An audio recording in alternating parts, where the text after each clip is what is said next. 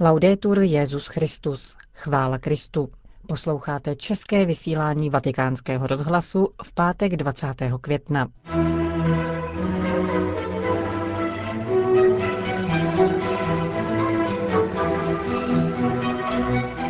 Téměř každý z nás žije z práce otroků. Šéf Papežské rady pro pastoraci migrantů a cestujících arcibiskup Velho upozorňuje na naši spoluodpovědnost za novodobé otrokářství. A v druhé části pořadu pater Richard Čemus připomene osobnost kardinála Josefa Berana. Příjemný poslech přeje Johana Bronková.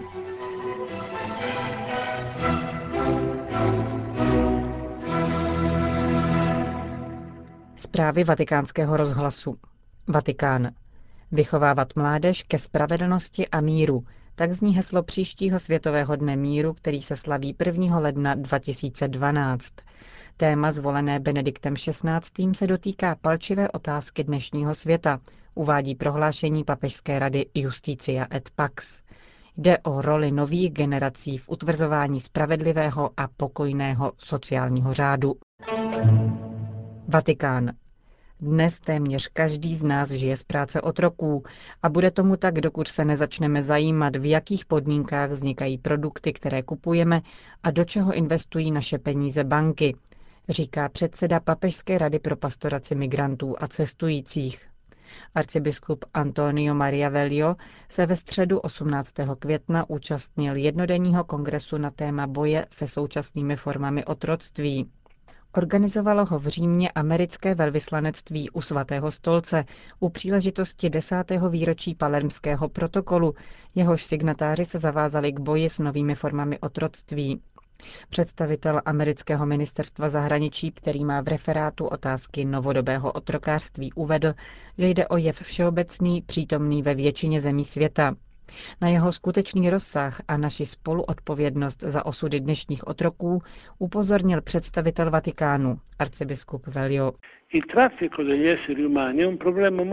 Obchod s lidmi je problém velmi široký. Týká se především nucené práce, včetně práce v zemědělství. V posledních letech existuje určitá forma otroctví, dokonce i při sbírání rajčat na jihu Itálie, ve stavebnictví v Německu nebo ve zdravotních službách ve Velké Británii. Nejhorších podob nabývá tenhle jev v případě dětí, které jsou zneužívány jako vojáci, ale také při šití fotbalových míčů. Nejznámější formou otroctví je dnes otroctví sexuální. V Asii je poměrně rozšířené otroctví dlužníků. Mnoho chudých lidí nutí své děti tím způsobem k otrocké práci. Řekl Vatikánskému rozhlasu předseda Papežské rady pro pastoraci migrantů a cestujících. Podle arcibiskupa Velho je dnes v této věci nejpodstatnější převýchova svědomí.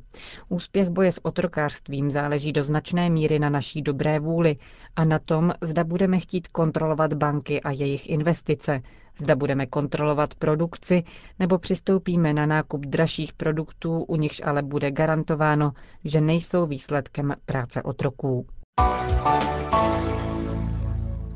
Peking.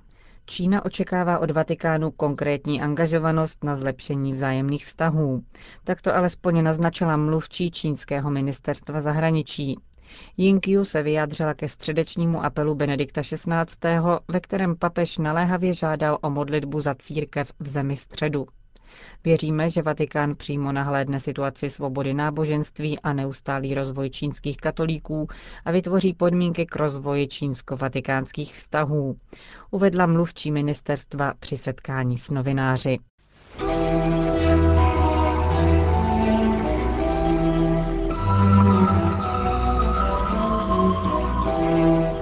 Josef Beran. Páteční promluva otce Richarda Čemuse.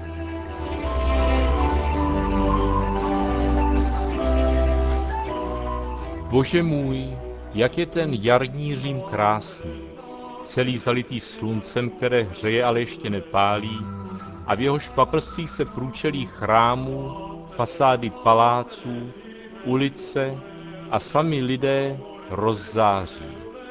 Svěží vánek hladí líce, jak něžná ruka matky své dítě, a oči se dotýkají nebe, tak modrého, jak modře jenom nad Římem se nebe klenout může. Římské jaro je krátké, záhy začne žár.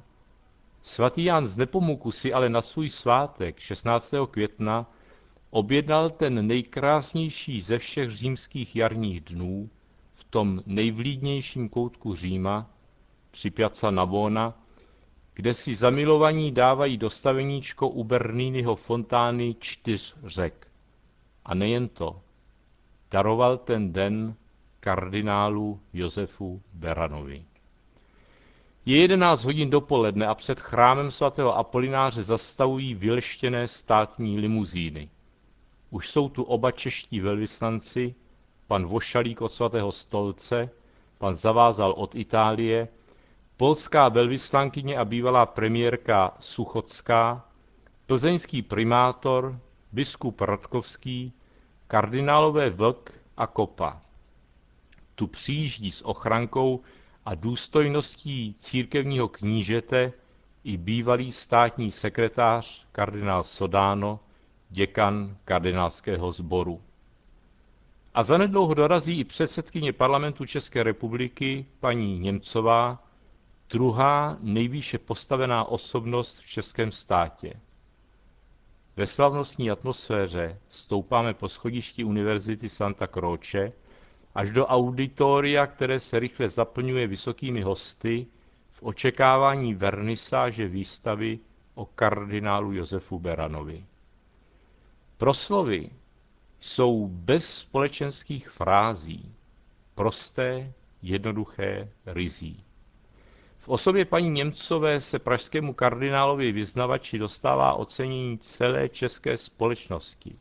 Z úst kardinála Sodána zazní niterné vyznání obdivu k Beranově velikosti v pokoře. Kardinál Vlk vykládá boží slovo Beranovým životem. V auditoriu je sotva sto lidí, ale zdá se, že přihlíží celá Evropa. A proč ne?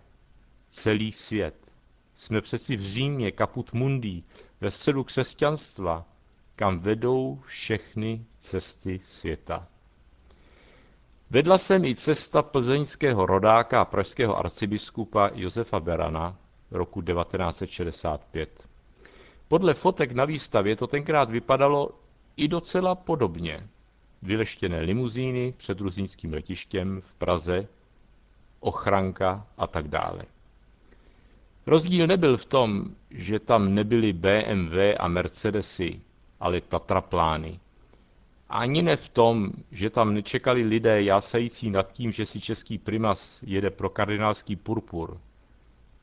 Rozdíl byl v tom, že to byla dlouhá cesta bez návratu. Nabízejí se tu slova jedné anglické písně z roku devatenáct set šedesát devět. It's a long, long road from which there is no return. S podmanivě tesknou melodií. Spolu s Kristem se kardinál Beran stal budovatelům nové komunistické společnosti kamenem, který při stavbě odhodili. Ale právě proto se také spolu s Kristem stal i kvádrem nárožním, kamenem, na který se naráží, balvanem, přes který se klopítá. Narážejí na něj, protože odmítli přijmout víru, píše svatý Petr ve svém prvním listě. Strůjci světlých zítřků, ačkoliv měli veškerou moc, o muže a ženy, jako byl kardinál Beran, nakonec klopítli. Chiméra nové společnosti bez Boha narazila na balvan boží reality a rozplynula se jako dým.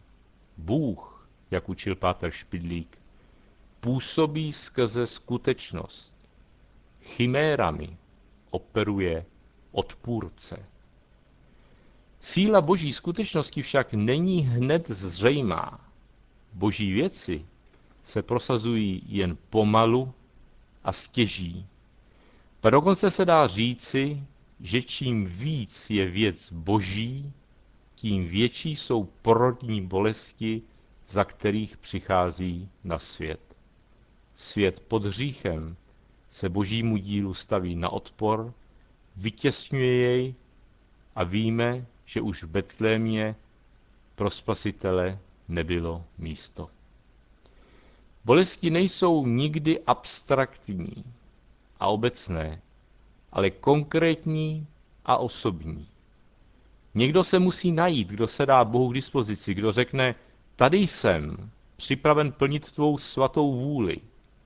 Hle, přicházím, ve svitku knihy je o mne psáno, rád splním tvou vůli, Bože, tvůj zákon je v mém nitru. Nenašel se nikdo, než sám Boží syn, a byl vytěsněn ze společnosti dokonce i ve smrti, kterou musel jako zločinec podstoupit za hradbami Jeruzaléma. I v tom se mu kardinál Beran stal podobný. Proč tolik bezmoci? Proč tolik bolesti? Proč tolik ponížení? Každé skutečné poznání věcí božích je plodem na stromu kříže. Proto těm, kdo Krista následují, Pán bolestí neušetří, spolu s ní však dává útěchu. Ať se vaše srdce nechvěje. Věřte v Boha a věřte i ve mne.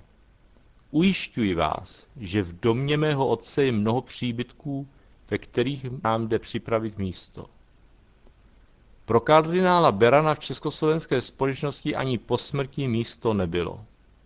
Avšak právě proto mohl jít připravit místo nám, církvi i národu, a to místo jedinečné v srdci církvi, v centru křesťanstva. Že dnes nejen poutníci, ale každá česká státní delegace do Vatikánu prezidentem počínaje se jde poklonit památce kardinála Berana do svatopetrské baziliky, to není čistá formalita, ale dílo osvícených mužů, kteří rozeznali znamení času. Tak, jako se kanonizace svatého Václava na úsvitu našich dějin stala pověřovací listinou vstupu mezi kulturní národy tehdejšího světa, tak se osobnost kardinála Berana stává pramenem inspirace pro církev, Evropu a svět. Papež Pavel šestý. Dobře věděl, proč vyhradil sedmnáctého května devatenáct set šedesát devět v Římě zesnulému kardinálu Beranovi místo v blízkosti apoštola Petra v centru baziliky. Víc než slova to prozrazuje gesto papežových rukou, viditelné na plakátu výstavy. Pavel šestý.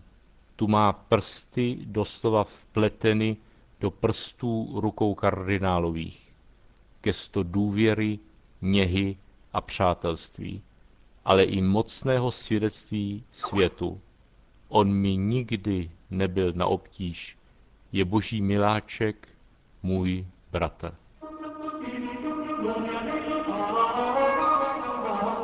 Slyšeli jste promluvu otce Richarda Čemuse.